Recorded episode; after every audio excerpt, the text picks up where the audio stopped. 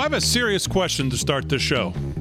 This goes to everybody on the show, everybody watching, live from Studio 6B on a Monday, just getting the week started.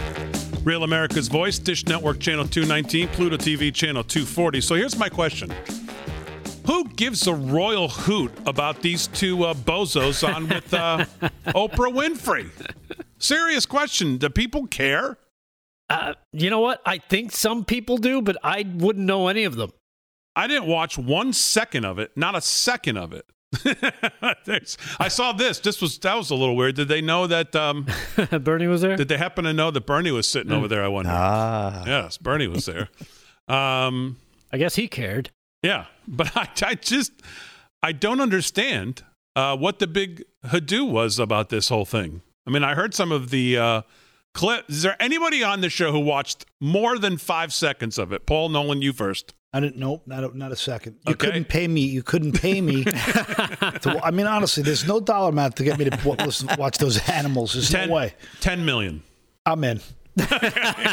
Uh, Rick Delgado, did you watch even a nice shirt, by the way? Did you, you. watch even a second of it? Not even a second. Okay, Rick Delgado, Rick That Amorati? Rick That was me. Amorati. For me, it was a royal flush. I didn't watch it. Okay, Royal Flush. Geo Fran here. G, did you watch the uh, hoo the tea? No? Fran, of course, Fran didn't. I know. No, Watch I what didn't. now? yeah, exactly. Who's in the control room with you, G? We got Anthony back. Ah, Anthony's here. Did Anthony watch any of the, the? I did not. Okay. So nobody watched any of it. And it's, but um, there was all this talk about it. So I saw the clip of when she says that somebody was questioning the how dark the baby's skin color might be. And besides the um, the despicable nature of that, the whole idea of that someone would have that thought, I watched the edit, and now if you're in production, you notice this. They edited that terribly bad because they used cutaway shots of her. Just they taped reaction shots, or they took reaction shots from a different part of the interview. Because Oprah says Oprah kind of goes like, "Well, wait a minute, wait a minute," and then she says something. Then they cut back to Meghan, and it's it's clearly not at the time that she says that question because she's like shaking her head. It's it was awful. Unless I saw an edited clip, it was awfully edited. They used cutaway shots of her reacting to other parts that weren't where they used them, and it was clear to me anyway. So So it was garbage, is what you're saying. it was total garbage, and I don't I don't understand what the big uh, to do is with these two. I can't believe anyone cares about the Queen whatsoever. The, the royal families. Are you kidding me? I mean, here's a billionaire sitting there talking to these two like they're the uh, w- w- they're the victims. She's a victim. I mean, what what is this? Yeah, uh, uh, so, so, some victimhood, huh? Some D, some D level actress marries into the royal family, Exactly. and all of a sudden, woe is me. Yeah, really? liv- living in some big uh, fifty thousand square foot house in California now, and Right. it's like, uh, woe is me. Get meanwhile, out of here. me, meanwhile, she was she was nobody. Nobody nobody knew who this person was. Am, am I crazy? So her, you- her only talent is pretty. Did you see the? Uh, uh, well, seemingly yes, because the video of um, Harry at the um, some award show pulling up pulling Bob Iger aside, who used to I think it was Bob Iger, who used to be the president of Disney, trying to get her a job, saying you know uh, she really wants to get into voiceovers, like she's gonna be the, like she's gonna be the Little Mermaid or something. You know, Yeah, 'cause yeah, she wants real- she wants to put that like million dollars with the rest of the royal crown. She's gonna put that over there with the rest. Yeah, there's video of there's video of him hitting up Bob Iger for her to get a job. Wow.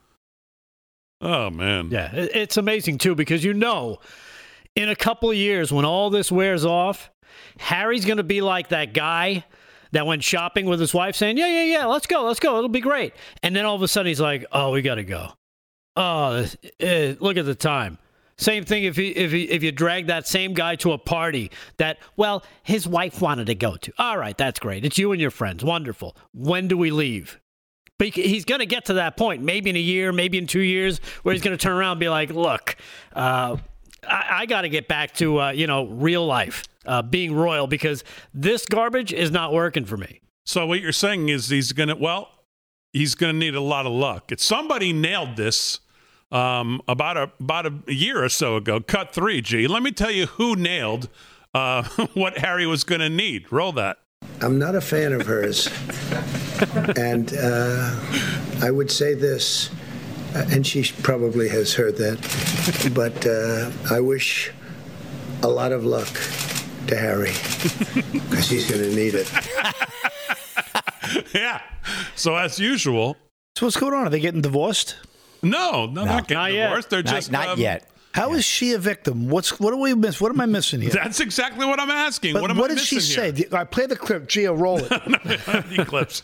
We can't play Oprah stuff. Oprah would be in here shooting us in a minute, right? We'd Yeah. be, there's That's no, there's no right. using her stuff, huh? No. Um, I don't know. I don't get it. So we've already spent more time than I wanted to on it, but I just don't get what the whole I don't get the whole thing here with these two. So um, live from Studio 6B on a Monday, just getting started on Real America's Voice. Glad you're in. Lots to do, lots of news. I'm going to spend a lot of time.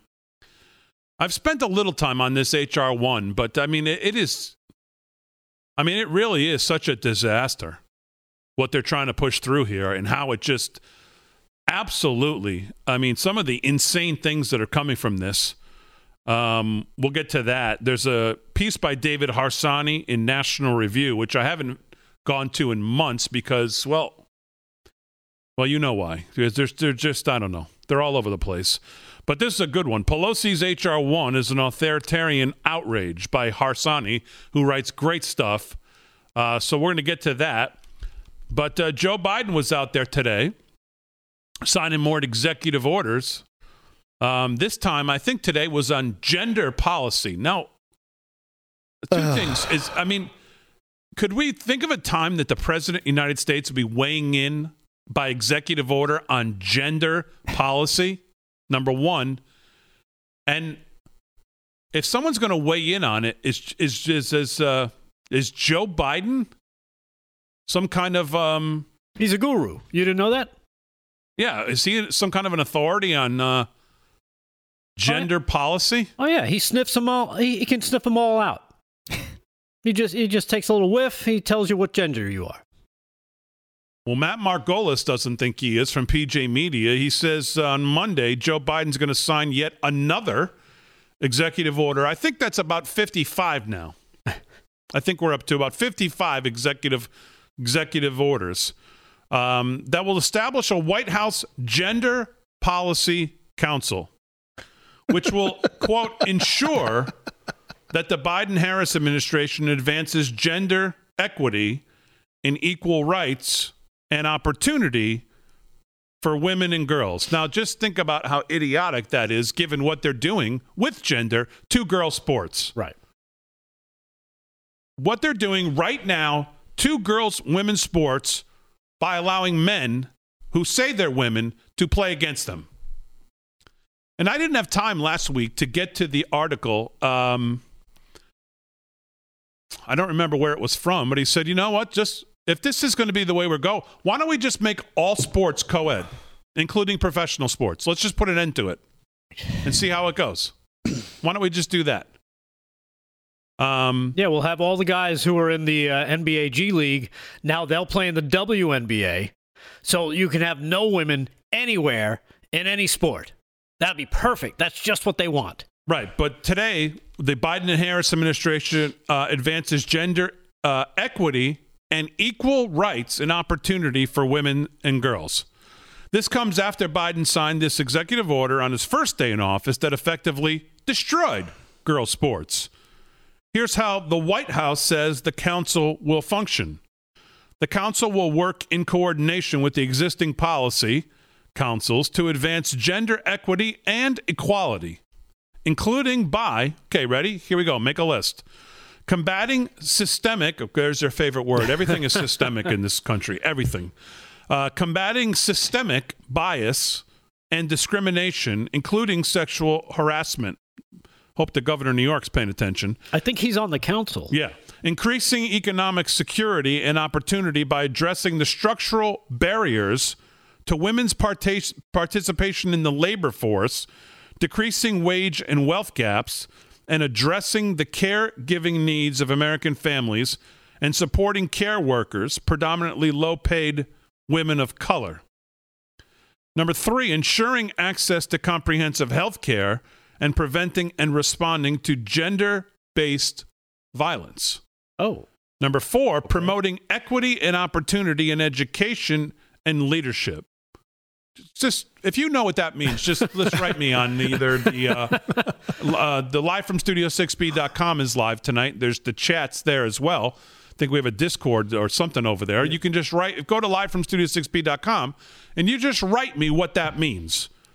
Promoting equity and opportunity in education and leadership.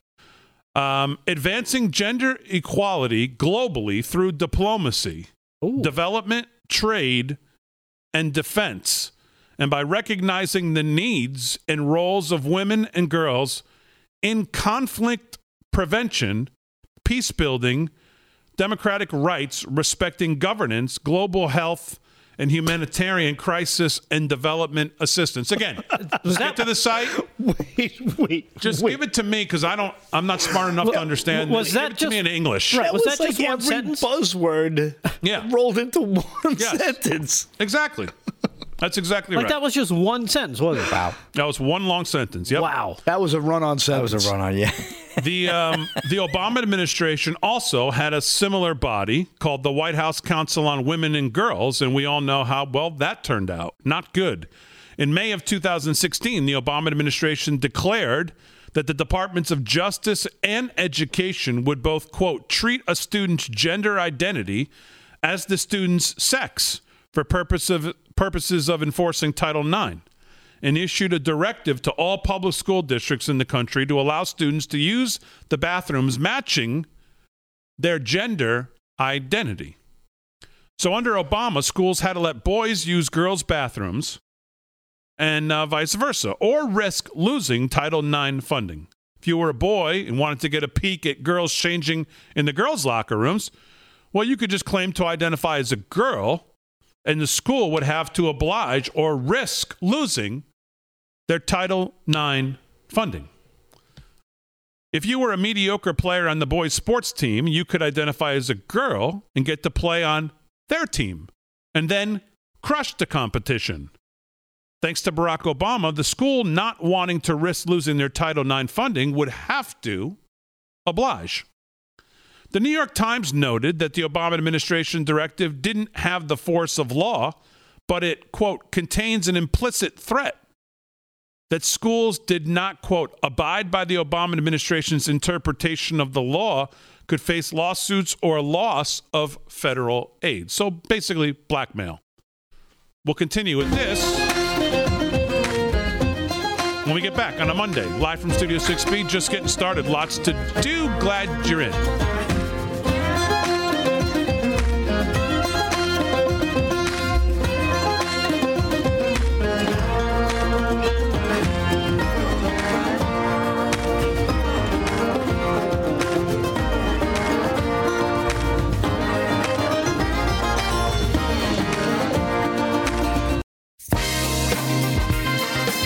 Right, live from Studio 6B, 17 past the hour, Real America's Voice.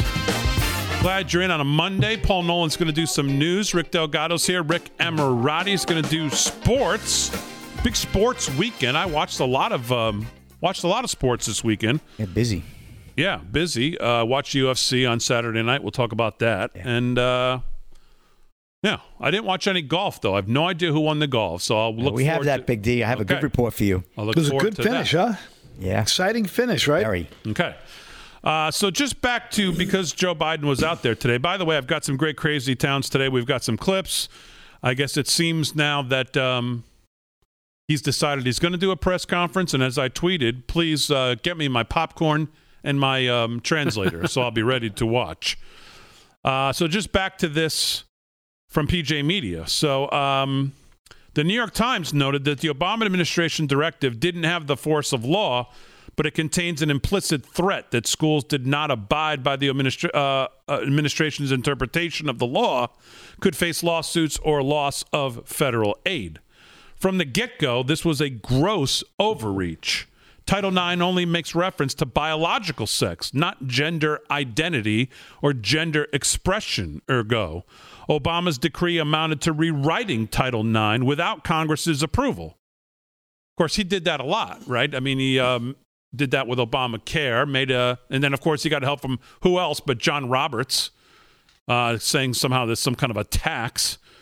Um, he did that a lot, going around Congress, rewriting things, uh, executive fiat, government by executive fiat, and we're seeing that again with Biden as well. So, um, Obama intentionally treated sex and gender identity as the same thing in order to redefine a decades old law when it suited his needs.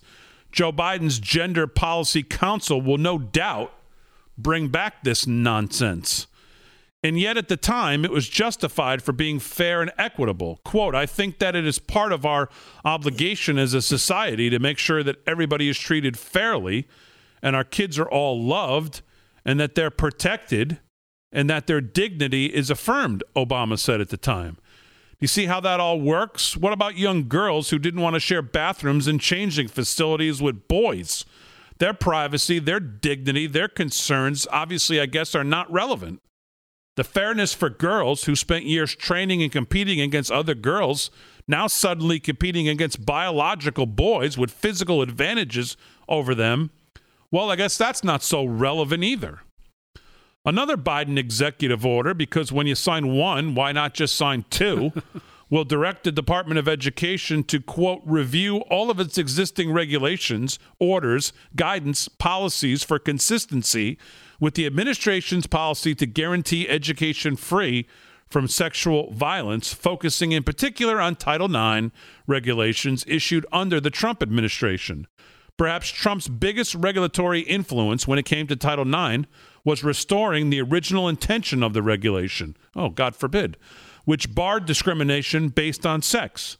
Under Barack Obama, the regulation was illegally expanded via executive action, of course, to include gender identity, which resulted in the Obama administration threatening schools with loss of Title IX funding if they didn't allow boys to play on girls' sports teams or use girls' bathrooms and locker rooms. The Biden administration is all but certain to restore the Obama era expansion of Title IX to include gender identity, which would empower the government to threaten schools with pulling their funding if they don't allow boys to play on girls' sports teams or use girls' bathrooms and locker rooms.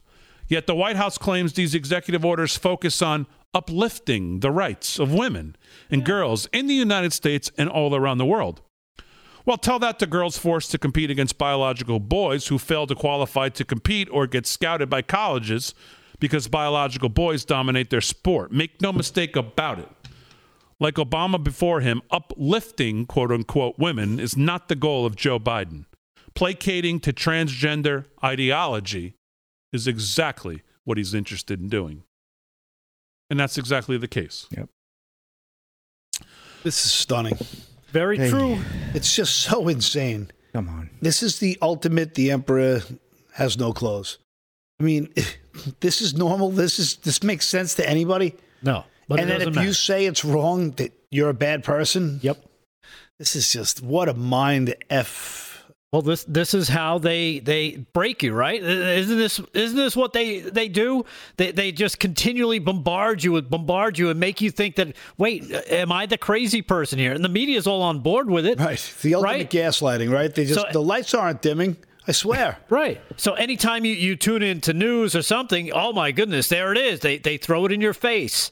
And they pound you over the head in, with it until until the point where you're just like, I guess that's I guess it is. I give up. I, I guess you're not peeing on my leg. It really must be raining. Only on my leg. Rick, slick, right? Slick Rick. It's I give up, right? Yeah, I give up. That's it. I'm, I'm done. I can't fight it anymore. It- It's, I how you can't get. fight your insanity anymore because Right. if I keep fighting with And you're a someone bad who's guy if you insane, fight. The, someone who's observing from the outside doesn't know who's insane. You know, if you're in fighting with a lunatic, if someone from the outside can't tell who's the lunatic, so Right. just you can't fight. Just like give up. You win. You win, and that's it. That's how they keep beating normal people. And the thing about it is, they use this language. They say, well, we want everybody to be loved and welcomed and this and that and that. You know, I don't I don't think there's anybody who doesn't welcome, love, or say if whatever makes you feel most comfortable in your skin is we're all accepting of that. Yeah. I'm not accepting of you telling me though that you're a girl when bio- biology tells me you're not a girl. And if you now you can dress like a girl and do all, uh, uh, no problem. and you can identify as a girl for all I care, but when it's mandated on my daughter that some dude is in the locker room with her Right. or taking her, sp- like it's none of it. Make, It's just it's it's insanity. Yeah, it's total insanity. And if you, and you, like you said, if you don't, if you don't play along with the whole thing, it's like me going to the over fifty-five at forty and saying, "Well, no, I want to live here." Well, I identify as fifty-five. Well, no, you're not fifty-five. No, that doesn't matter. Yeah. It doesn't matter. Let me in. Science science doesn't matter anymore. Right. It's all about feelings and emotions. and Right. this is what I believe. Well, that's great if you believe it. No Nobody facts. else does. No facts, just feelings. And as Ben Shapiro famously said, facts don't care about your feelings. But the problem is, people care more about their feelings than they do the facts, especially when it comes to this. And don't you love how it's all science and biology here? But uh, when it comes to abortion, it's not. There's no biology. There's no nothing there. There's no science there. There's no biology there. There's no anything. So it's just check your brain cells at the door, like most things. You can say the same thing about these vaccines that are going to be mandated. And they might not be government mandated, but if you want to participate in society, you're going to need your vaccine. You know, got my, t- you know, oh, things are opening up, sporting events. Yep. Can't go into the sporting event without your positive, look, I'm, I'm negative, Right. without your papers. And it's just a matter of time before the top 50, 60, 100, 200 major corporations are all getting some kind of government subsidy kickback, something or another that makes it so they all work together and they conveniently roll out this COVID pass for your convenience. And by the way, you're going to be getting booster shots every year too. Get ready for that. After the vaccines, it's going to be well, did you get your booster if you want to get on this plane or you want to come to this or you want to go to this concert? Never Because ends. there's variants coming, remember? As I told you on Friday, we t- discussed that. Yeah, and again with the pharmaceuticals, let's face it, if the government is mandating it, there you go. You got your your your client base. It's already baked in. Yep. You don't have to worry really worry about selling too much anymore because they're going to force it on you. Yeah. And if they can force this one, what else can they force on you? All right, so we're going to spend some more time on um, on HR one coming up. We're going to do news with Paul. We're going to do sports, lots to do, crazy towns, all kinds of good stuff on a Monday. Real America's Voice. Glad you're in. If you're with us on social media, stay with us. We'll be with you right now during the break. Those of you watching on Pluto or Dish Network, we're back in three minutes.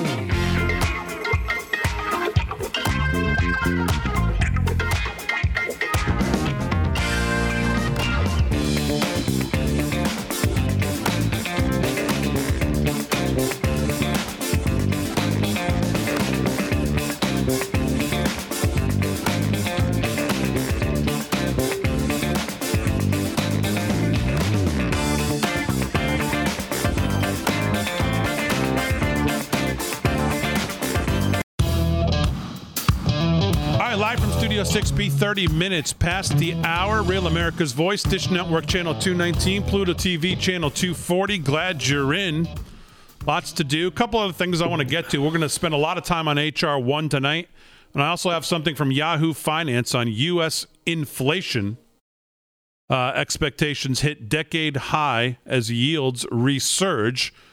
We've talked about inflation, uh, not a lot, but quite quite a bit on this show. Um, I'm not like wearing you out with it, but uh, there's just no way it's not coming. You see what's happening at the pump already. It's coming, and when Yep. it comes, it's it's hard to get it back in the bottle, as I keep telling you. So we'll dive into that a little bit as well. But uh, right now, let's do some news. And here with the news is Paul Nolan. What's going on, Mr. Nolan? Well, Dr. Seuss is still in the news. Uh, eBay this week is working to purge from its servers the list of six disputed Dr. Seuss books, even as it continues to allow the listings of sales of works such as Hitler's anti Semitic Nazi manifesto, Mein Kampf. Um, obviously, I, I you know, they can't. Uh, this whole story is crazy unto itself. Dr. Seuss Enterprises announced this week that it would cease production of half a dozen Seuss books it claimed to contain hurtful and wrong portrayals, including a picture of Asian men and at least one using the word Eskimo. Uh, eBay shortly thereafter announced that it would be scrubbing listings of those books from its online marketplace. Copies of the discontinued children's stories were being listed and sold for significantly inflated prices following the book's cancellations. Uh, the internet bidding behemoth uh, said um, this week that it currently sweeping the marketplace to remove these items, uh, as a spokeswoman uh, repeatedly admitting that the total purge of titles will take some time. You know, I'm honestly, uh, you know, some of the other books that are, that are still there, which I could see. Mein Kampf, I think, is just a must read, in my opinion. It's not, you know, that'd be like next thing the Gulag Archipelago. They're going to take that down. They can't take these things down. We have to learn from this. But I can see some people being upset about uh, a book that's still on there called Protocols of the Elders of Zion. Are you guys familiar with that? No, no. No, You've I, never heard of that? I missed that one. Yeah, I missed that one too. Well, do you guys need to take a glance at this? I bet you the audience is very familiar with it. This is a book that has, you know, really been um, in a lot of the, I guess, conspiracy rooms. It's really interesting the way it's portrayed as a conspiracy theory because it is um, really a dark, ugly look at Jewish people throughout history. And the fact that this is still on eBay is relatively stunning to me. It's uh, it's, it's on eBay or it's on it, Amazon. What's it, the story? The story is, is about. It's about eBay. This is eBay. There's no way this is on Amazon. I would bet anything it's not. Um, but, but, who's uh, purging the, the Dr. Seuss? Amazon this or is eBay? eBay. Oh, eBay. eBay. Okay. But I think right. Amazon already has but eBay, there was, you know, it's a little more, it's a little less, uh, I guess, mainstream, if you will. There's, you know, much more of a used market there. Um, it's, uh, they, they yanked all those books. So yeah, but people are buying them up like crazy. Well, yeah, I showed you the um, I showed you the graphic that they're um, it's number one. And it was every Dr. Seuss book was yeah. number one. Yep, all the ones they named. I mean, pretty soon we're going to run out of things to cancel or purge. Or, I mean, Dr. Seuss, the Muppets, the um, Bill Sesame Street, all of the. We went back through the obviously all the statues, all of the, um, you know, we've had we've had um, Democrats proposing the Lincoln Memorial, the um, monuments. The I mean, what what what's what the hell's going to be left for for kids, the next generation to learn from? That well, they because the Democrats don't want them to learn anything. They just want to know that we're in charge. Uh, the Democratic Party is the party of uh, it is the government, and you don't need to need anything else. Right. It's the Politburo. Correct.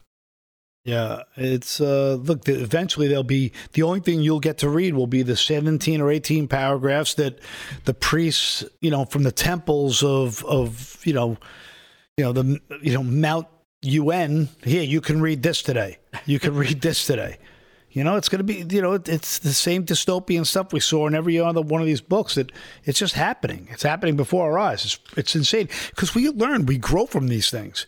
You know, we learn from, we look back, we see some of the things that were done with buckwheat and, you know, and stymie. And you look back on it and you be like, oh my God, man, that's how it really was. Yeah. And we learn from it and we feel the shame and the pain and the understanding and we get better we evolve this whole thing is, is, is heartbreaking to me that we're not using these as learning tools. Well, I mean, I mean, just uh, what was it about a week or so ago? We we were ba- they were banning Mr. Potato Head. You know. Yeah. And I made the joke about Pepe Le Pew, and guess what? He's now on the chopping block, as well as uh, Speedy Gonzalez and and uh, his buddy Slowpoke. So you know, they're coming. They should just, at this point, I mean, where does all this stuff come from? It's coming from Hollywood. So why don't we just cancel Hollywood? Nice. There you go. I like that. like cancel that. Hollywood because they're producing all the garbage that, that right. is now considered, oh, well, now we, we're not allowed to listen to it, see it, or, or read it. It's all coming from Hollywood. So they're the problem. Why not just cancel Hollywood? There. No more celebrities. I like it. I'm I'm on board. That's where they're going. All right, let's do it. Where do I'm we start? How do we sign up? Start a petition. Start a Discord. All right. What else is um What else is going on in the news? so uh, prisoners to be eligible for This is instant. I don't know what's Cancel funny. it, all right. Prisoners are to be eligible for fourteen hundred dollar payments under the la- latest relief package. Uh, the Senate recently approved Democrats' 1.9 trillion coronavirus relief package, which includes $1,400 checks for eligible individuals. But some lawmakers are displeased that prisoners will also receive the monetary payments. The package, which cleared the Senate on a on a party line vote Saturday, must still be approved by the House prior to heading into Biden's desk. But according to Fox News, inmates will be able to receive the individual payments under the legislation legislation as they were under the pr- prior coronavirus bills, which included $1,200 and $600 payments uh, to eligible individuals.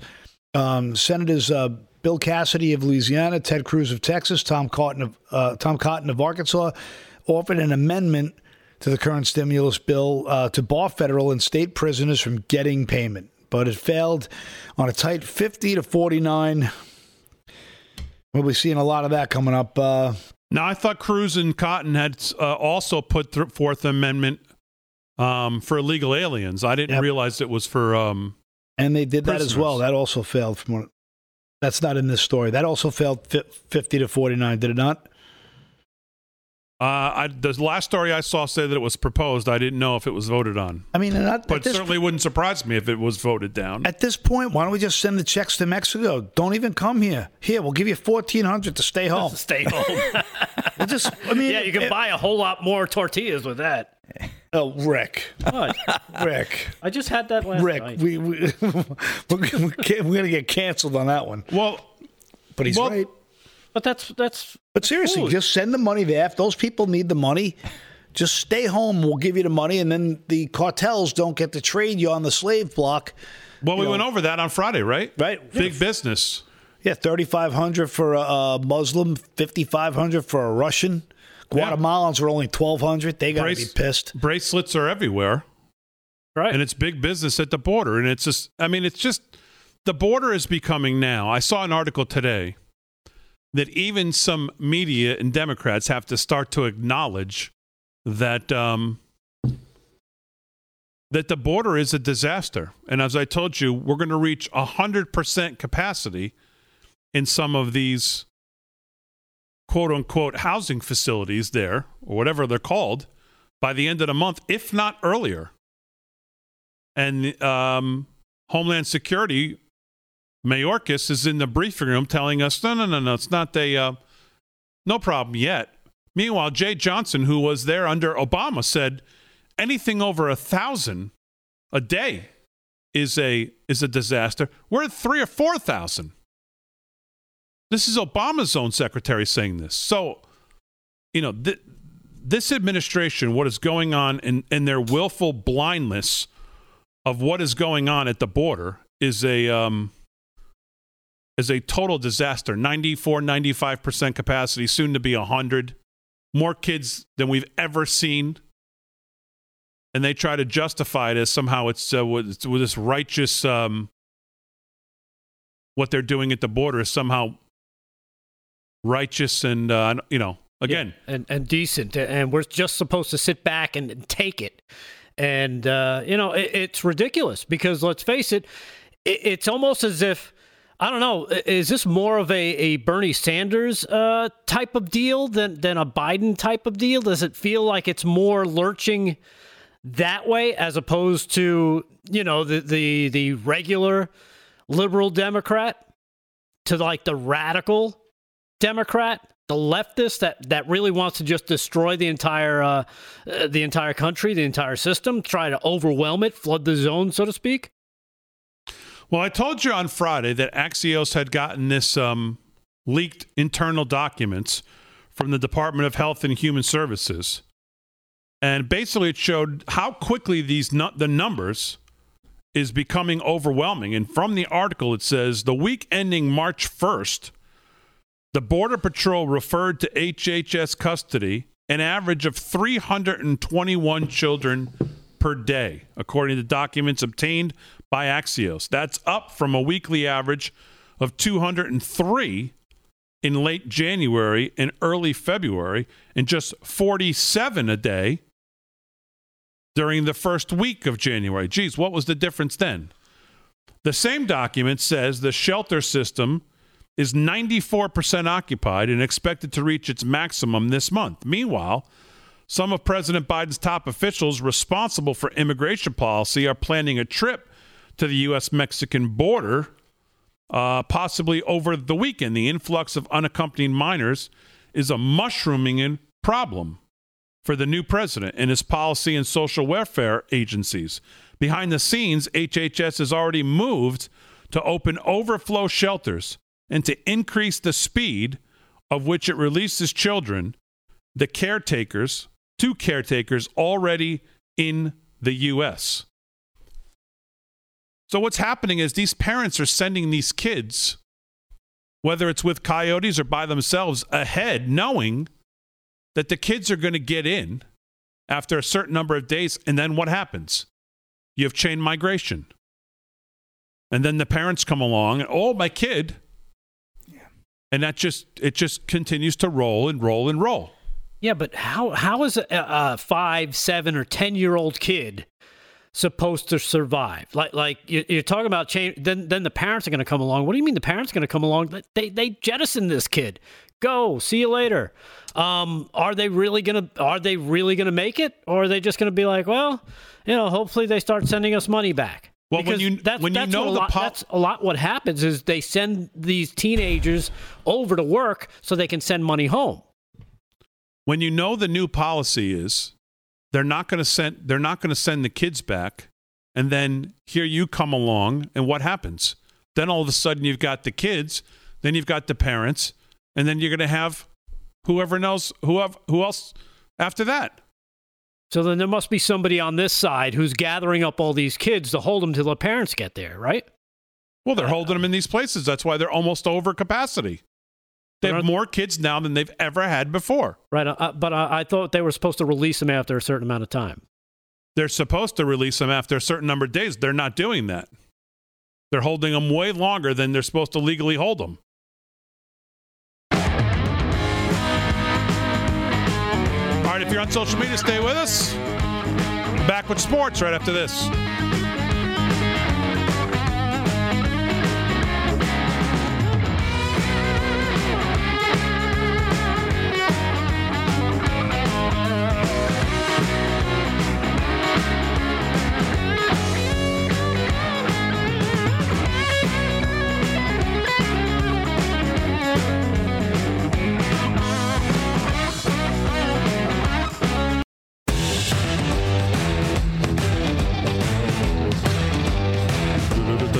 All right, live from Studio 6B, 13 till the hour. Time to do some sports, and here with that is the man in the purple suit. Prince like, Yes, I'd say. Prince Purple tonight. Yes. Rick Emirati, what's going on, pal? All right, Big D. Busy, busy sports weekend, like you said earlier. Got a lot to get to, so let's jump right into the NCAA right now. We got some tournaments going on: Southern Conference tournament, MAC tournament, and the Horizon League tournament, as well as the West Coast tournament and the CAA tournament. And Big D, your old alma mater, was playing tonight. Uh, so uh, UNCG 57-53 over Mercer. That's in the second half right now, uh, and uh, Canisius uh, over Rider 67-59. Gonzaga plays at 9 o'clock tonight. We're going to see them take on St. Mary's. That should be an interesting game. Um, and Hofstra, Big D, they lost to Elon 76 to 58. Your alma mater did not pull it off. Big D used to play for Hofstra back in the day. And uh, uh, the, no, no comment. Horizon League uh, tournament right I mean, now. is there, is there any other information you'd like to o- offer up about me tonight that I could give you, Rick? I mean, do you want to like? Uh, the Flying Dutchman. Okay. All right. And uh, Cleveland State over Milwaukee, 71 to 65. That, that just went final. Uh, App State over Georgia State, 66 53. And good game in the Summit League tournament. Oral Roberts, 90. And South Dakota State, 88. That just went final. Good game, two point game. Uh, a couple of the games on, on later. No, North. Uh, Dakota State and South Dakota. They take on at 9:45, and Drexel takes on Northeastern at 9:30. NHL action. Uh, just one game actually live right now. The Wild over the Golden Knights, one nothing. There's five other games that start at nine and 10 o'clock. I'll have an update on that in the next sports segment. Breaking news just before we came on to the uh, show this evening. Uh, Ian Rapoport and ESPN's Adam Schefter both reported that Dak Prescott has officially signed with the Dallas Cowboys as their quarterback, back with the team. Full terms on the Dak Prescott contract are as follows: four years, 160 million dollars, up to 164 million with incentives. He gets a no trade clause, a no tag provision, and the guarantee is 126 million dollars, and that's a massive guarantee. You don't see that too often. Uh, plus a no, plus the uh, no trade and the no tag. Cowboys are really putting themselves in a tough position four years from now, but they've moved forward. So no tag for Dak. Dak is uh, had 160 TDs over tagged five him again. seasons. What's that? How about you, D? I would have tagged them again. Uh, At Yeah. 37? I would have thought 37 so million. too. I would have tagged them again. Yeah, they would have saved three million if they would have tagged him really. And if they and if they didn't How sign so? him, then next year's tag is 50 million. Yeah, but so you tag them this year. Now you're not guaranteed for four years. They're on the hook for a lot of dough, especially if he gets hurt again, and they can't trade him. Yep, and he just came off a horrific uh, injury, like you said, Paul. I would have hurt tagged him. Yeah, and let's see tag that he is could for. actually throw the ball to the guys wearing the same uniform that he is wearing. Yeah. So Cowboys, uh, they got their work cut out for them, but that, if they signed and that's that, so they're moving forward. Uh, round two, Arnold Palmer, actually invitational presented by Mastercard Scores. That is actually a final yet on Sunday. Great, great match. Um, Bryson DeChambeau with a four-day 11 under for a 277 total took the Arnold Palmer. Uh, Bryson DeChambeau received a text message Sunday morning from the Tiger Woods to keep fighting. Good advice for a final round that turned out to be the toughest at Bay Hill in 41 years. DeChambeau needed every bit of that on Sunday to win the Arnold Palmer Invitational, playing the final 17 holes without a bogey, entertaining thousands with another monstrous drive over the water, and delivering one last par with a five-foot putt on the final hole for a one-shot victory over Lee Westwood. That is calling it close. Great, great match. DeChambeau closed with a 71, matching the low score of the final round in which no one broke 70 on Sunday at Bay Hill for the first time since 1980, 41 years ago. So, hey, Bryson's back in the uh, back in the big seat, Big D. Did you see that shot he hit over the water? He was- hit a drive over the water that was 380 yards, and he took dead aim and had no, he had no doubt he was going to land it. I mean, just no, and he knew it as soon as it came off the club head. I mean, he like celebrated on the tee, which I mean, when you Yeah. do that, might as well. yeah. The- Uh, he's he's fun to watch, man. He is he's a he's bulked up. He's a monster. He's a Hey, tank. big guy. So, yeah. so that kind of holds your, uh, your your theory still intact, right there, Rick? yeah. He wasn't leading uh, Nope. on Friday or Saturday. No, But he's a all. head case, though. You know, he does all these numbers in his head as he's playing the game. He like he's got all these numbers running around in his head. Everything he does is by the numbers. What what what iron he hits, uh, the line he picks on the green. Everything is he like over analyzes. Like Yeah. that's why you see him hit bad shots. He gets sometimes he can't get back. He he gets so down and so frustrated because the numbers don't compute. Doesn't he have an engineering degree? I don't know that, but he might because he does everything like crazy numbers in his head. They say. Yeah. Every one of his irons are the same length. Did you know that? Yeah, I did know that. That was part of, I think, his his engineering degree. I think he said he found that he get better efficiency throughout his swing because of it. Yeah, Yeah. pretty You- crazy. The only bad, better highlight of uh, than Bryson's shot over the lake was uh, Islanders Matt Barzal between the legs goal on Saturday against the Buffalo Sabres. It's one, of the greatest ages. goals I've ever seen. Yes, I watched Yes. it like nine times in slow motion to figure out what he did. It was uh, it's, it was not just- unbelievable. How about getting past the, the giant defenseman who was leaning on him, and he had he kept his edges through that turn. He said he's he's got great edges. I, I texted Paul and I said, "Did you see that goal?" He goes, "Filthy." That's what he replied with. It.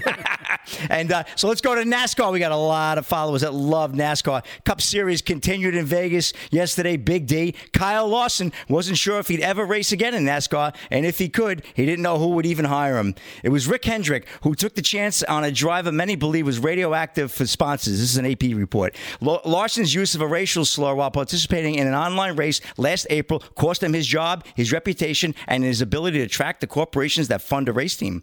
Hendricks said he would pay for the car himself because he was that confident Larson, who com- completed months of self work, could be redeemed. On Sunday at Las Vegas Motor Speedway, Larson raced to his first NASCAR victory since he was reinstated from a nearly year long suspension. He ran just the first four races last season and was hired by Hendrick Motorsports when NASCAR said the suspension would lift at the start of this year. Thanks, Mr. H, for believing in me. Larson radio to his boss, Hen- Rick Hendrick, after crossing the finish line. Brad Keselowski of uh, Team Penske was second in a Ford and followed by hometown driver Kyle Busch and Denny Hamlin in Toyotas for Joe Gibbs Racing. So, hey, congratulations to Kyle Larson. Big, big win yesterday. He's back on track and he's in the mix with the big boys and the big names once again. Uh, and let's go to the rodeo. You know, I love the rodeo. PRCA Rodeo Friday night and Saturday night. The Parada del Sol. Beautiful Scottsdale, Arizona. Love, love Arizona. At the Westworld. Um, round one results. Bareback. Evan Bitani on Real Emotion, 86 and a half. Bull riding. Number one was Roscoe Jarboe on Lucky Charm. And steer wrestling. Stephen Culling, 4.1 seconds. Team roping was Garrett Rogers and Jake Minor in 4.6 seconds. And the tie down was Logan Bird in 7.9 seconds. And we can't forget the barrel racing. Jamie Hinton came in at 17.6 seconds. One other rodeo, this is a big one, uh, had a $1 million total payout. This is the in action over the weekend American Rodeo, Arlington, Texas, AT&T. Stadium. And in bareback, Tilden Hooper riding on gunfire, 90 and a half, took home $100,000. All these first place winners won 100 grand. Big money. Saddle Bronc, right or right on all or nothing, 91 and a quarter.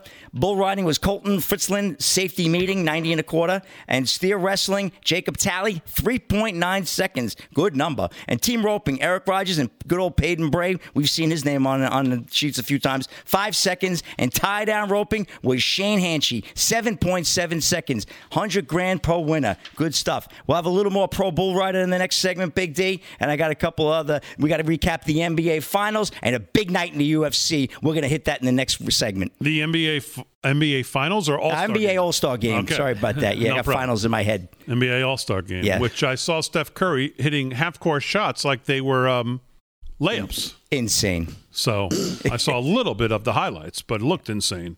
Um, all right, very good, Rick. Thanks. Uh, live from Studio 6B.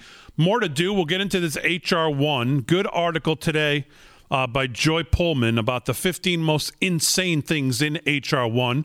Uh, also, I've got a thing from the Heritage Foundation uh, that goes into the facts about HR1. And uh, like I said, Harsanyi's piece from National Review, Pelosi's HR 1 is an authoritarian outrage. So we'll get to some of that. Plus, we'll talk inflation, more news, more sports, more chat, more to do. Live from Studio 6B. We're back with hour two right after this.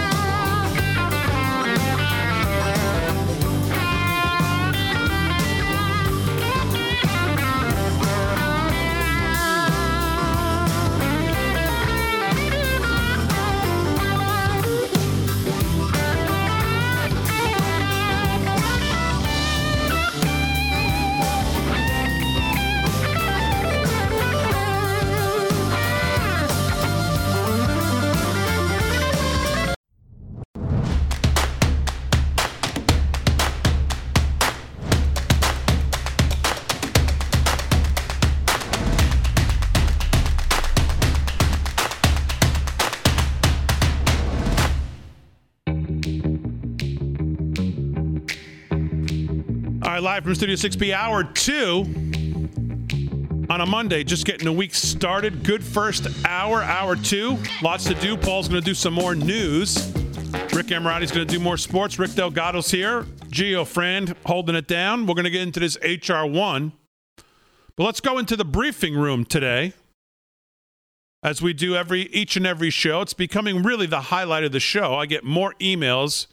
And by the way, I got a lot of great recommendations from the audience. Obviously, can't implement each one, but I get a lot of good stories sent in from the audience. LFS6B at yahoo.com. Now, the live chat, uh, live from studio6b.com is now live. You can go there. LFS uh, live from studio6b.com. The website is up.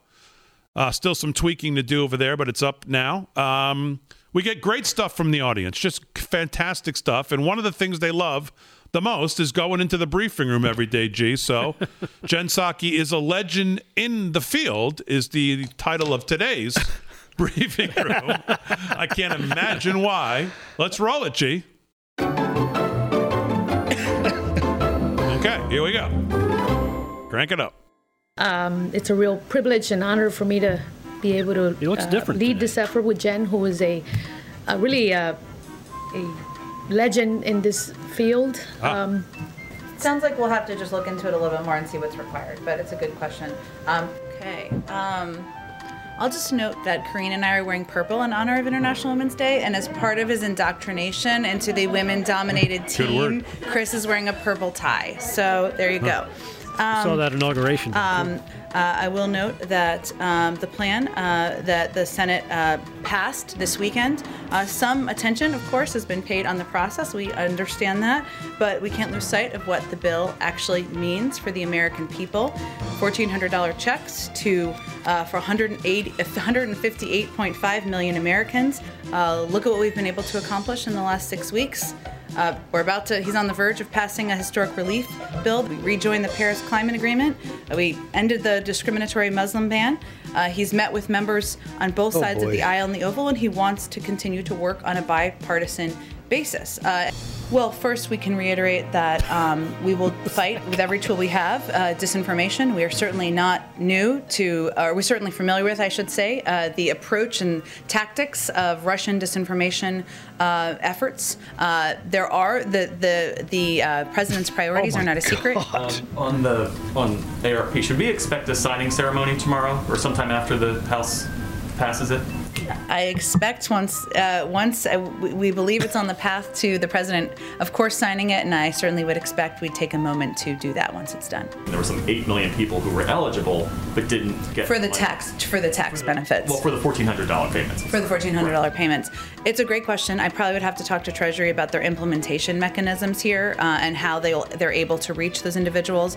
Well, his preference is not to make changes to the filibuster. Uh, uh, rules. Uh, certainly, Liar. that's in. Uh, those are policies that he supports. If I've been vaccinated, why can't I get on a plane? Uh, I would encourage them to ask the CDC the questions. They are the ones who put Oh together my those God. guidelines. We do not, uh, we Yeah. were not involved in the sense of developing them or signing off on them. Of course, we receive regular briefings, but uh, you know, I would direct those questions to the CDC. Oh, sure. I don't have any update on that, Josh. It's a good question, but I'll have to right talk to our national security team and our COVID team about what that pr- approval process would look like. I'm not aware if that ask has actually been initiated yet. I don't think I have anything more for you on it. It's because he served for 36 years, certainly doesn't hesitate to pick up the phone and have a conversation, whether it's something he agrees with, disagrees with, um, and that's something he's prone to do even when it's not on his schedule for that day. Just when it comes up and it's an ask somebody makes on the team. Uh, there are a couple of factors that we uh, our uh, certainly our health team considers. Um, uh, I would say um, uh, uh, I don't have anything more to to read out for you in terms of his specific concerns. Oh, sorry, the minimum wage you asked about. Uh, sorry, you asked a few things in there, so I was just trying to unpack them. No, it's, it's totally fine. Uh, uh, he's going to work with leaders in both in, in the Democratic Party and, and anyone who's interested in having this conversation about how to move it forward and the best uh, the best vehicle moving that? forward. So that is a commitment before, in the next few weeks, we will see him and give a, take questions and follow-ups and so forth. Uh, no, I understand. I, I just don't have. You know, he, I, he's not. His his preference is not to make different changes to the to the rules, um, uh, to the to the filibuster rules. Well, can I come back because I just let me go ahead to the back. Um, and we understand um, that, um, well, it, it's an ongoing discussion about, uh, uh, uh, uh, but we don't have any um, update in terms of a date or timeline for that discussion. Yeah, he, he has done about about 40 Q and A's since he took office, but in terms of a uh, formal press conference, which I understand there's a big With focus his on, yes, we physician, will have one maybe, that's the end of it. And what does it mean going forward? Will we see more of president Biden, um, specifically? More than 40 Q and A's in the last month, or Where he will be submitted to more extensive questions, follow-ups, the kind of thing that we're doing today. Um, Will, will we see him regularly? I don't know that you'll see him more than 40 times a month, but I'll have. What are you I'll- I'm talking about, happy to ask You're him that question. lying. What is that? 40 What times is a that month. answer? Forty times a month. Well, yeah, no, we don't. I don't think we're. I don't think we're going to see him forty times a month. I don't think somebody yelling a, a question at him like, "What did you learn today in the briefing?" He says a lot, and walking out qualifies as Q and A. Yeah. I would love to cover in silly string. Just like little, like on, on you know, on Halloween, you're a little kid with the shaving cream. Or God, this is enough. Oh my God! I mean, talk about a non-committal answer. Well, just talk about an outright lie. He hasn't gonna done talk 40 to Q both- and A's. He goes, I'm going to talk. She she goes, he's going to talk to both sides. Well, he's going to lead us in the Democratic Party and uh, anyone else who wants to talk. What what is that? I mean, in reality, though, again, we say that, in the next breath, I think, what is she supposed to say? This guy cannot talk in complete sentences. She can't say that. She can't flat just say no. say that. So she's what can she say? She's got to say something ridiculously asinine like that because what can she say? She'd be better off just saying, I like pizza. Next question. I picture her like going off set and just screaming at everybody like Christian Bale, like you know, and he's in character and he loses his mind and you hear him on audio. I can picture be like, somebody give me something to work with here. Yeah, back back there before she comes out when she's going over the topics or the questions she's going to get asked. But I mean, to say he's done forty Q and A's is is is just the most laughable. I mean, that's maybe forty total, forty questions and since he started campaigning, maybe. No, no, no. She, she's she's talking about the amount of questions. Like three reporters yelled out three questions. That's three Q and A's right there. Right, but he didn't answer any Right, of them. he didn't answer any, but but he did it. Oh, okay. Th- th- Their their view of and this goes back to what we were talking about earlier. They're beating us over the head with insanity, making us think, no, no, this is normal. We're we're really out there. We're doing it. You know, we're answering questions. He's out there. He's talking to everybody. He's not talking. He can't even make a sentence. He's out of his tree. You'd be lucky if you could see him. I bet you he can't even tie a shoe anymore. Well, he's going to have to get in the br- uh, briefing room at some point. I mean, even if they stall it or, or try to push it, or I mean, no State of the Union, no press conference. We're six, seven weeks in here. I mean, he's gonna he's gonna have to get in front of a microphone for some substantial amount of time at some point, and they'll push it as long as they can because he can't speak. So what's our over under on uh, on him stepping down and Kamala Harris uh, taking over? Well, you guys are all much earlier than me. I think I was the longest. I said, um, I said the midterms. Yeah, I initially I said said, August 1st.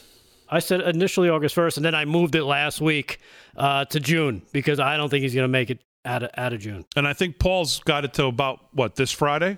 I got yeah. I, I lost my bet already. I said two days after the election. Now I'm going with uh, Fourth of July. Fourth of July. Um, so she was also asked about what's going on at the border, which we, which we, oh, it's five minutes long. All right, so we'll get to that at the bottom of the hour. But since we we talked a little bit about that, uh, I want to hear what she said today because what's going on at the border is a self-inflicted wound by this administration, and it's a disaster. Um, and again, this this Axios did a good job of laying it out on this chain migration and these kids coming here first, knowing the policy of this administration. Um, and like Rick was asking me how long they're holding them. Back to the Axios piece here. For the week ending March 1st, the average of 174 children were released from HHS custody every day. That was up from a weekly average of 90, almost double in late January, early February, according to the documents. But the number of migrants held in Border Patrol custody longer than three days has been steadily rising nearly um, each day, according to additional documents reviewed by Axios. Kids and teens caught crossing the border without legal guardians are being held in Border Patrol facilities for more than three days uh, for an average of 77 hours, as CNN first reported. This week, DHS Secretary uh, Mayorkas insisted the current situation is not yet a crisis. It's clear the number of children crossing the U.S. Mexico border could fast overwhelm government systems, some, some very similar to the crises of 2014 in 2019. And it's just um it's it's so ironic to think about what's going on at the border and to go back to when these caravans were starting to become part of the nomenclature and President Trump held a press briefing speaking of holding them as he always did in the White House and who was it that got up and acted like the jackass that he is over caravans saying that this is not a real problem. Everything the president said, he said, no, it's not. And then that's finally when the president said to that dumbass Jim Acosta, that's enough of you. And the girl came over and tried to take the mic from him. And he, of course, he pushed her away, if you remember that moment. And he said, Excuse me. That was all about caravans. That was all about exactly what's going on now at the border as Jim Acosta told us that it was not a problem. And these were make believe and they're not coming here. And there's no such thing as caravans coming here and kids coming here. And everything we're seeing now at the border everything we're seeing in Yeah. the last six seven eight weeks here is everything he told us wasn't wasn't happening. And everything president trump told us was happening. Everything. And president trump tried to act as quickly as he could despite all of the backlash from the media and everybody else saying that this was a he was making it up basically that this wasn't anything to worry about. And the same media now doesn't want to report on it. Doesn't want to report on it. Doesn't want to go there. Doesn't want to report on it.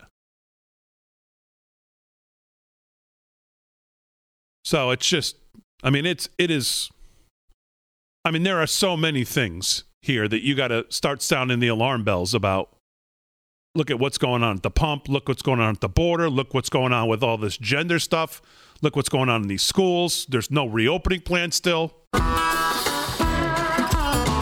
right 13 past the hour we'll get into more of this hr1 more news more sports when we get back right after this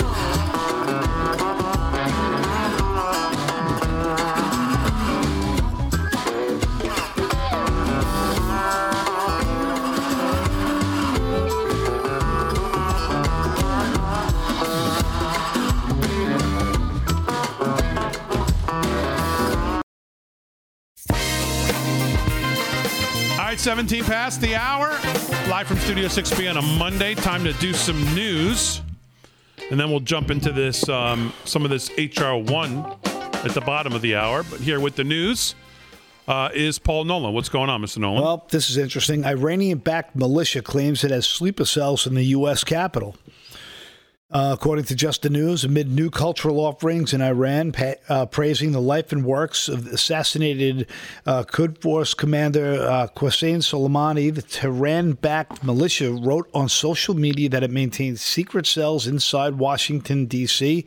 and other American cities. Yeah, named John Kerry. That's true. That's uh, do we need to fact check that? Uh, resistance cells are rooted in, even in America and its capital. The militia posted last week on Telegram, according to the Middle East uh, Research Institute, which monitors threats of terrorism and jihad. Uh, the militia posted a warning on March second, um, uh, uh, using a network uh, used by the Iranian militia sympathizers, and I can't pronounce the name of the Quatharun electronic team. So uh, that's uh, we have that to look forward to. Uh, in a segment directed at Israel, the Post links uh, its threats to the death of Soleimani and its and his cohorts who were killed in 2020 by an American drone strike. So the Pentagon said last year that the powerful commander was killed while he was in the process of planning to attack America uh, and American service members and diplomats. And uh, so I guess it's Trump's fault again. Okay. All right. That's it. That's it for news? No, I, there's one more here. Uh, FBI's cozy relations uh, relationships with reporters often backfire, ending with inaccurate scandal stories. This is a few weeks after Donald Trump won the White House. Senior officials inside the FBI had their latest heartburn about the news media's coverage of the uh, burgeoning Russian collusion controversy and the lingering Hillary Clinton email scandal. The bureau had recently terminated his primary uh, primary informant in the Russia probe, according to Chris Steele, leaking and uh, several of his leads about Russia Trump collusion were falling apart. and inaccurate stories about the two biggest scandals in Washington were cropping up everywhere, even when the FBI tried to work, you know, with reporters. Yeah, I saw this. Um, I saw John Solomon on with um, Maria Bartiromo saying that there is a break in the Durham case. Did any of you guys see this? No, I read about it. He was on with Maria, and she said he said there's some break that I guess some former Comey or Rosenstein official is now working with Durham, and that they are actively pursuing and may very well be close to filing criminal charges in this case, which I think would come as a well, quite frankly, a big surprise. Although not to Mr. Solomon. He has been steadfast in saying that everybody who's claiming Durham's just another, you know, snooze fest here is is been wrong about it. And of course, people got thrown off when a week or two ago he announced he was um, stepping down, but he was uh, that step down was not as independent. That was only from his job in Connecticut. Right which I think a lot of people got wrong, including myself the first time I read it. So it was not him stepping away from his current role as special counsel, it was him stepping down as a federal prosecutor in Connecticut. So Mr. Solomon has been right on this, saying, no, no, no, no, no. This isn't, from my reporting, this is an active and busy investigation that is heading um, down the road.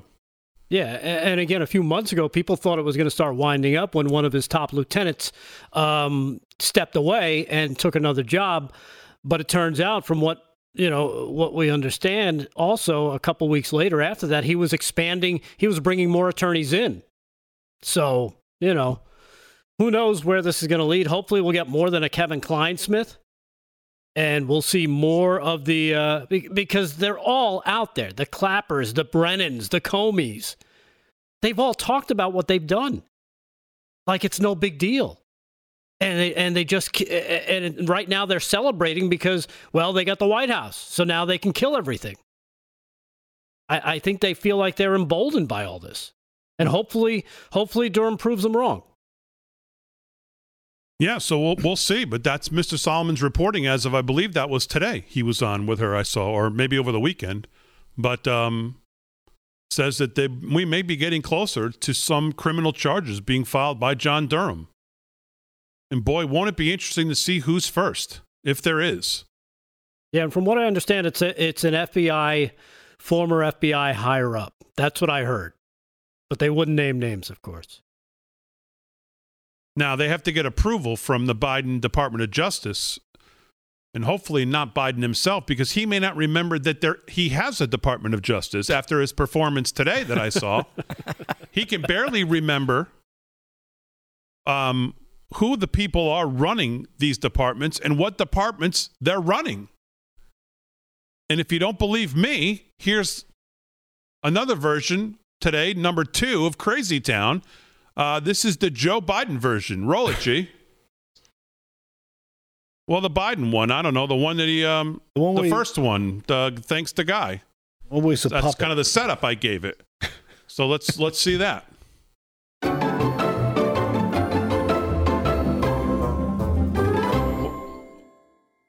General Jacqueline Van Ovost, and uh, and joined General Van Ovost as the only four-star as another four-star general.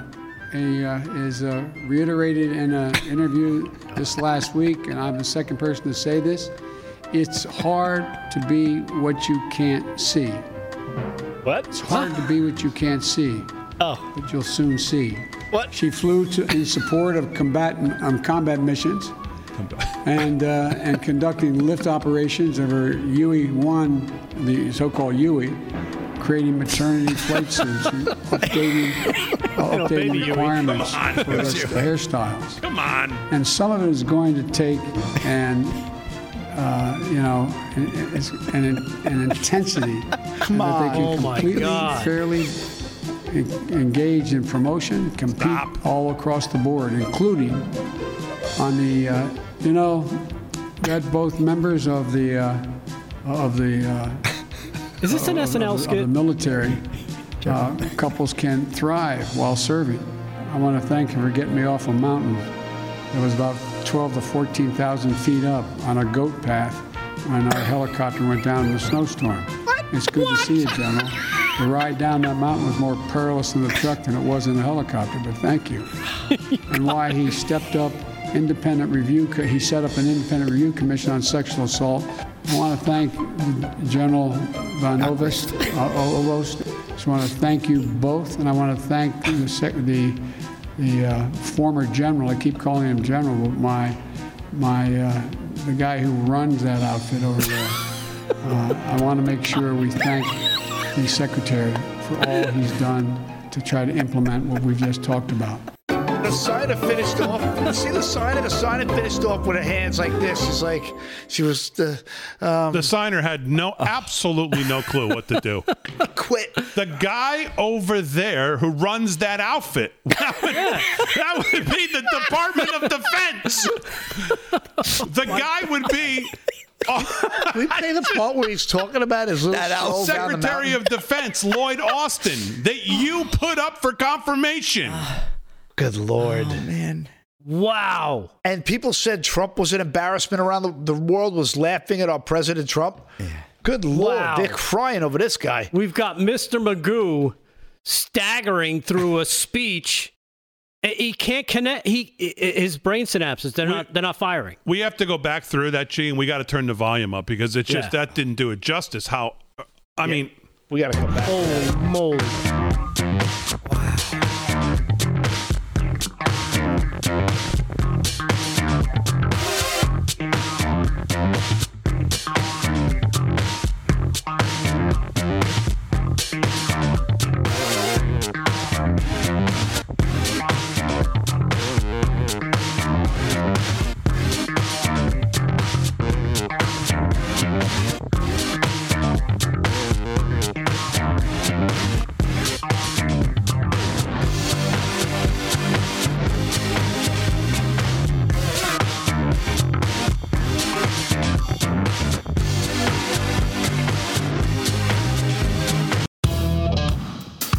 Thirty minutes past the hour, live from Studio 6B on a Monday night, just getting the week started. Glad you're in, Paul. Do some more news.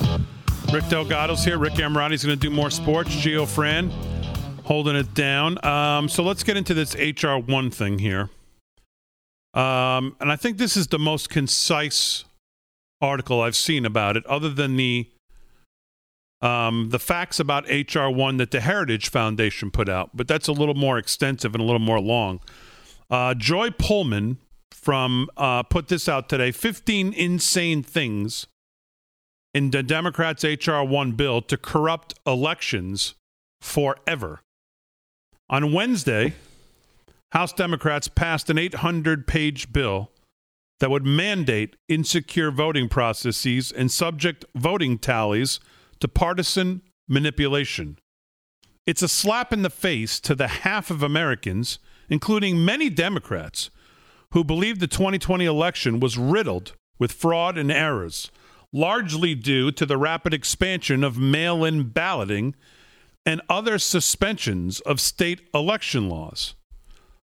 Quote, it is difficult to imagine a legislative proposal more threatening to election integrity and voter confidence, uh, wrote 20 Republican attorney generals in a, in a Thursday letter about the ridiculously named For the People's Act 2021, or better known as H.R. 1.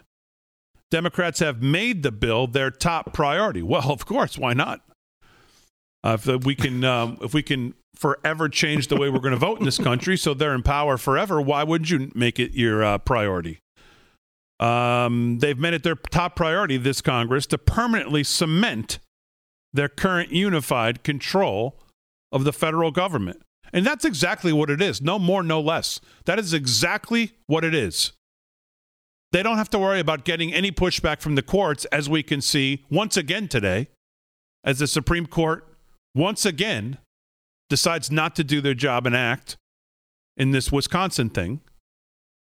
And um, At this point, I think it's you could safely say that uh, Brett Kavanaugh is a disaster, and unfortunately, Amy Coney Barrett so far is a disaster. Two people that you went to the mat for as conservatives, and um, have not yet shown up on any level to uphold and defend the Constitution at all, especially in this election. But that's for another day. The bill would, among other things, implement nationwide the worst changes in election rules that occurred during the 2020 election. Go even further in eroding and eliminating basic security protocols that states have in place and interfere with the ability of states and their citizens to determine the qualifications and eligibility of voters, ensure the accuracy of voter registration rolls, secure the fairness and integrity of elections, and participate and speak freely in the political process. H.R. 1 broadcasts Democrats' goals for unending electoral dominance through openly rigged voting processes it would engineer an unconstitutional federal takeover of state elections for national office. No surprise then that Joe Biden says he will sign this legislation if it reaches his desk. Of course. Here are just some of the unconstitutional, absurd, nakedly partisan, and crime assisting provisions in the bill that 220 House Democrats voted for and every House Republican voted against. Number one, openly breaks the Constitution. As the attorney, uh, as the attorney generals noted, quote, under both the election clause of Article 1 of the Constitution and the electors clause of Article 2, states have principal and with presidential elections exclusive responsibility to safeguard the manner of holding elections. This bill would instead unconstitutionally give Congress uh, primary over state elections in numerous ways. Yet the Constitution expressly affords the states, not Congress, the power to determine how presidential electors are selected. Mandating mail in voting, requiring states to accept late, late, ballots, overriding state voter ID laws, and mandating that states conduct redistricting through unelected commissions all violate states' constitutional authority in conducting elections. And upon hearing that, you would say, "Wow, that, that seems like um, this is going to end up in the maybe the U.S. Supreme Court." Well, here's the problem: it already did, and they didn't act because everything I just read you is exactly what happened in Pennsylvania with the Secretary of State, the governor, um, the election boards, and then it went to the rogue Supreme Court, and then it went to the Supreme Court, and none of them acted. They kicked the can down the road, and the, and the federal and the state constitution of Pennsylvania were violated in this Act 77. And that's the problem. As we said then, this is a new floor that we've ushered in for voting, and now they're trying to cement it. Boy, they are trying to pick a fight, aren't they? Not really. Who's who are they fighting? Who are they? Who's pushing back? Where, where are they getting pushback? They're not getting in the in the in the lower courts. They're not getting in the district courts. They're not getting it at the Supreme Court. Yeah, to have to pick a fight, someone's got to be willing to fight. And the people with the ability to fight are not fighting. State legislatures did nothing. They tried to afterwards. It's good that Georgia's doing it now. Whoop de doo. The Supreme Court Two of the nine judges decided that they'd even hear the case. Kavanaugh, Coney Barrett, nothing. A Gorsuch, three. So three decided that they would even hear it. Not that they would even rule in the, uh, and none of them gave Texas standing. And none of them gave, uh, we were, we were, had laches and we had standing in Pennsylvania for Representative um, Mike. Um, I can't remember his last name. I want to say Fisher. I know it's not Fisher. Um, but his his suit about Act 77, they said, no, no, no, no, you don't have standing yet. It hasn't happened. After it happened, they said, no, no, you're too late. Well, how do you ever get to court then? And then it goes to the Supreme Court and they don't act. Number two, set up star chambers to intimidate judges. Well, they've already intimidated the most important judges. That's in the Supreme Court. We know that for a fact. Pretty much. John Roberts is more worried about how he's viewed in the New York Times and the Washington Post than he is in doing his job, and it's rubbed off on the other ones. There's almost, well, I don't want to say no doubt, but it seems that way to me. The bill would establish a commission to protect democratic institutions that would have the power to force judges to testify before a panel of unelected federal bureaucrats. According to the bill on page 389, the commission or any member or subcommittee of the commission may, quote, hold hearings and sit and act at such times and places such take such testimony receive such evidence and administer such oaths as the commission considers advisable. This commission would be given the authority to compel judges to testify and justify their legal decisions. Now, think, think about this threatening their independent judgment and subjecting them to political pressure and harassment. That is insanity. Complete and utter insanity. Okay, so you're the judge. Your job is to weigh the evidence and make a decision. Well, now you're going to be questioned by a counsel. Uh, who knows who? Uh, but if it's been, it could be that guy running that outfit over there who uh, decides he wants a question. What, what, what world are we living in? The world of the Democrats, no checks and balances, and again, the Democratic Party becomes the government. That's the world we're living in. The world where they hold all three um, chambers here, and they can ram through, as I've as we've said for six months on this show, they can ram through every piece of legislation they can. And then they'll go after the courts. After that, they'll go after the filibuster. I don't care what stupid says in the briefing room every day. Of course, he's interested in getting rid of the filibuster. Now, whether he can or not will be up to Joe Manchin and maybe Kyrsten Sinema. But of course, he's interested in it. They're interested in, in eviscerating the founding of this country and the principles of this country, whether it comes to the filibuster, whether it comes to the courts, whether it comes to separation of powers, whether it comes to checks and balances, due to those separation of powers, it's all gone. It all stands in their way. And if it stands in their way, they will either burn it down or do whatever they have to do. Now, That's the world we're living in. Now, what about the states' rights? Don't don't the states actually aren't they in charge of their elections? Well, I just read you the first thing. I mean, I just literally read the paragraph saying that they're going to eviscerate the state's ability to oversee these things right, in this does, HR one. But does that open that up for at least okay? Let's take this to the Supreme Court because Well- it, it's in the Constitution that the states run it. well, how did that work out for the election? Because it's in there that they run that too. Yeah. But you would think you would think some of these states would fight back. Well, Texas did. How did it go? The answer is not good. Yeah. Number three, mandate mail in ballots, 10 day delay in results. Rather than reject the 2020 electoral chaos caused by bureaucrats suspending state election laws to further unreliable mail in voting and suspend legal deadlines for mailed ballots, H.R. 1 would mandate this electoral chaos forever. The bill mandates universal mail in balloting and requires states to wait 10 days after the election for any outstanding tranches of ballots to be suddenly discovered in Democratic run strongholds. Oops, I mean, uh, allow all ballots to arrive. The Heritage Report notes that no fault absentee ballots are the tool of choice for voter thieves. Besides a recipe for chaos and partisan election manipulation, this is totally unconstitutional. The attorney generals note that the exclusive uh, the exclusivity of state power to define the method of choosing president. Well, who cares? I mean, this is all this all was on the uh, on the um, the board the chopping block this election, and the and the Supreme Court did nothing. Kick the can down the road. So who's to believe they're going to act now? If this was to get passed and then challenged, why would it be any different?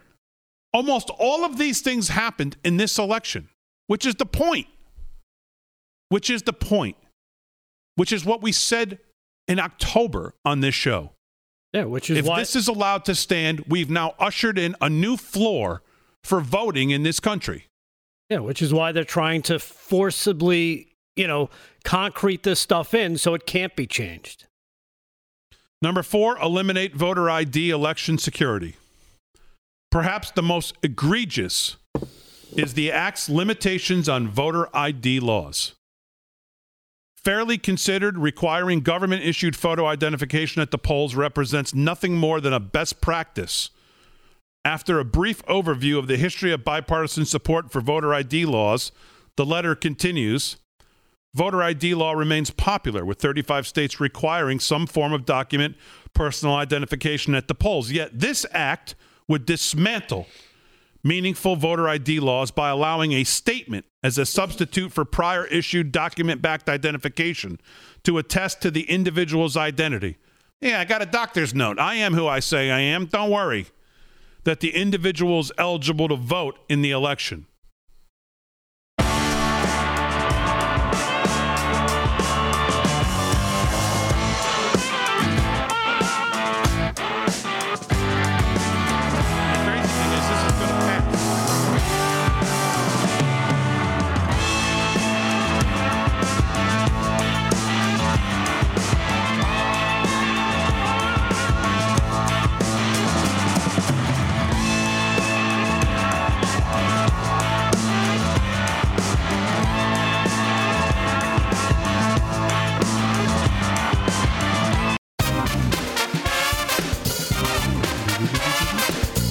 To the hour, live from Studio 6B.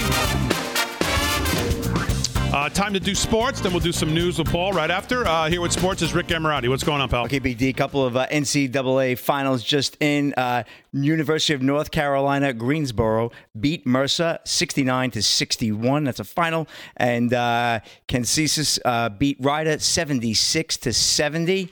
Also, uh, App State over Georgia State 80 to 73. And Drexel just underway against Northeastern, seven to four. Gonzaga is all over St. Mary's, forty to twenty-four. That's late um, first half. NHL action. A couple of more games in action. Uh, right now, the Wild still leading the Golden Knights 1 0 after two. Coyotes lead the Avalanche 2 0 after one. Blues over the Sharks in the first. And Senators are tied 1 1 with the Oilers.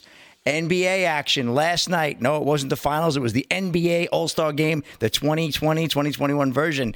And Giannis Antetokounmpo, uh, perfect in Team LeBron win, nabs NBA All Star Game MVP. This is from Tim Bontemps of ESPN. Thanks to a perfect 16 for 16 performance from the field, including banking in multiple jump shots, uh, Milwaukee Bucks star Giannis won his first NBA All Star Game Most Valuable Player award as Team LeBron caroused to a 170 to 150. 50 victory over Team Durant on Sunday night in Atlanta. In a game Team LeBron controlled from start to finish, it was uh, Antetokounmpo who finished with a game high 35 points, Curry 28 points and eight three pointers, and Lillard 32 points and the game sealing three pointer from probably about 45 feet out, uh, who led the way. The three fought for the MVP trophy down to the end, with Giannis ultimately winning it. Golden State Warriors, Steph Curry won the NBA three point contest. Indiana Pacers, Domantas Sabonis uh, takes the skill challenges. Curry won his second three point contest, while Indiana paces forward Sabonis outdueled the Orlando Magic's Nikola Vucevic in the final round of the skills challenge prior to Sunday's NBA All Star game. Curry scored 28 points in the final round of the three point contest, nailing the last Moneyball shot worth two points to beat Utah Jazz guard Mike Conley's total of 27. Good matchup. And uh, Portland's Anthony Simons was all smiles as he became the first Trailblazers player to win the NBA dunk contest, which took place during halftime of Sunday night's game last night. Uh, Simons bested rookies Obi Toppin of the New York Knicks and Cassius Stanley of the Indiana Pacers to bring home the trophy, which Simons called a dream come true. So real good game. Uh, and the judges last night for the, the contest was good old Dominique Wilkins, who won in 85 and 90. Remember Spud Webb, all five, seven of them. Uh, he won it in 1986. Dee Brown, Jason Richardson, and Josh Smith. Good game last night. But it was uh, a lot of fun in the NBA All Star game. They pulled it off. And last Saturday night, Apex in Las Vegas, Nevada. Great card. Light heavyweight championship. Um, we had Bl- Jan Blachowicz versus um, uh, Adesanya, which was uh, Israel Adesanya.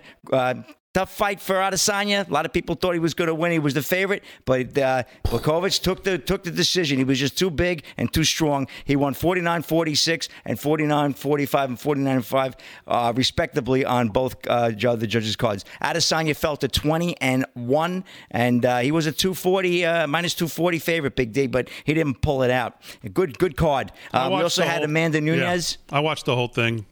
He never looked like he was. I mean, Adesanya, for as good as he is, looked like stepping up in weight class. He was just too light. Kind of took his uh, took the energy out of his uh, wind out of his sails, as they say. No question. And with the ladies, uh, Amanda Nunes, who's probably uh, pound for pound the greatest lady fighter there is in the game, uh, she uh, defended her belt. She was a minus 1100 favorite. She took care undermatched, overmatched uh, Megan Anderson. She kind of like, okay, match is over. Massapequa though, you got that, Alja? Yep, with an armbar submission, there, she uh, tapped out at 203 of the first round. Uh, so good card. It was about uh, Aljamain Sterling. I was hoping he was really going to win that fight. I love the kid. He's my son's gym. Did you think he was winning at the time? No. Oh, I did. You thought Aljamain was winning? I did. Did you? Yeah. Yeah. Well, He was looked down like when he he was got out of gas, right? though. But I thought he was winning, were- or I both thought it was very close. Both guys were so classy at the end. Aljamain, right? Good kid, by the way. He's from my hometown. Yeah. Uh, really nice kid. Said uh, he said, "Look, I don't want to win that way. I want to give him another shot." And the other guy was like, "I'm, you know, sorry for this cheap shot." I thought you were allowed to knee a guy in the head if he had two points of contact. Yeah, no. no. Right in the temple, too. Um, and switching gears, we're going to go over to the Pro Bull I thought it Riders. was three Big D. points of content. Um, Abilene Touring Pro Division, Abilene, Texas, Taylor County Expo Center over the weekend. Uh, this is from PBR's Justin Felisko of PBR Pro Bull Riders. Mason Taylor went two for two to win the Touring Pro Division event held during the ABBI Spring Fling in Abilene, Texas. This past Friday and Saturday night, the 21 year old earned the victory after his two rides aboard Ranch Water, 89 points, and hashtag 87 points on Friday night, held up as the best aggregate score among 90 entries during the two day event. So Pro Bull, Bull Riders is uh, is alive and kicking, Big D, big, big time. And Cooper Davis is still number one. I'm checking those rankings every night. You're not going to catch me off guard again on that. Promise you that. Ask me who number three is, and I'll tell you. Uh, number four. And just one more big day. Let's not forget March 8th, 1970, 50 years ago tonight in the Madison Square Garden. It was the fight of the century. Ali Frazier won. Frazier defeated Ali in a unanimous decision as he knocked Ali to the canvas in the 15th round. That was the biggest fight of the century, biggest fight of its time. Frank Sinatra couldn't even get a ticket ringside. He had to he had to get in as a Life magazine photographer. He got a press pass just for that. That's how hot a card that was in the Garden 50 years ago tonight. Ali Frazier won, and that's a wrap in sports. All right, thanks, Rick. Um, all right, G, one more time. Let's get the volume up a little bit on this so we can get a full understanding of what this idiot's trying to say here. So, this is uh, Crazy Town. Joe Biden today was speaking at whatever event this is. Not only did he forget the his own Department of Defense that there was one, he forgot who his nomination was to run it. Of course, that would be Lloyd Austin. Here's Biden today. Roll it. Now just listen to this guy. General Jacqueline Van O- O- and uh, and joined General Van Ovost as the only four-star, as another four-star general. He uh, is uh, reiterated in an interview this last week, and I'm the second person to say this. It's hard to be what you can't see. It's hard to be what you can't see, but you'll soon see. She flew to, in person. support of combatant um, combat missions thing. And uh, and conducting lift operations of her UE one, the so-called UE, creating maternity flight suits and updating uh, updating requirements for their st- hairstyles, and some of it is going to take an uh, you know an, an, an intensity, and that they can completely fairly engage in promotion, compete all across the board, including on the, uh, you know, that both members of the, uh, of the, uh, of, of, of the, of the military uh, couples can thrive while serving. I want to thank you for getting me off a mountain It was about 12 to 14,000 feet up on a goat path when our helicopter went down in a snowstorm. It's good to see you, General. The ride down that mountain was more perilous in the truck than it was in the helicopter, but thank you. And why he stepped up independent review, co- he set up an independent review commission on sexual Stepped assault. up, set I want to whatever. thank General Van Ovest, uh, O- Ovost. Just want to thank you both, Whatever. and I want to thank the sec- the, the uh, former general. I keep calling him general, but my my uh, the guy who runs that outfit over there. He runs that outfit. Uh, I want to make sure we thank the secretary for all he's done to try to implement what we've just talked about. Most most votes ever. That's The what uh, Secretary of Defense at the Department of Defense. Joey That- that GT. Most votes ever. Right. Joey GT on, on social media. I'm with you. Most votes ever. That guy. He said he got rescued off a mountain. He was 14,000 feet up. Is that what he said? Yeah, on a goat path. In a Right, snowstorm. because his paper thin skin wouldn't just disintegrate. As always, we salute our military, active and active, police, firefighters, first responders, EMTs. Man, thanks everybody on this show. Uh, thanks, Real America's Voice. Most of all, thanks you to Live from Studio 6B audience. I'll be in Washington tomorrow night. I'm going to go over and see Jen Pisaki in the briefing room, see if I can get in, ask a few questions. Yeah, good luck. Get get 40 questions in. Yeah, and uh, we'll see you tomorrow night. Back with you in 22. See you tomorrow night at 8.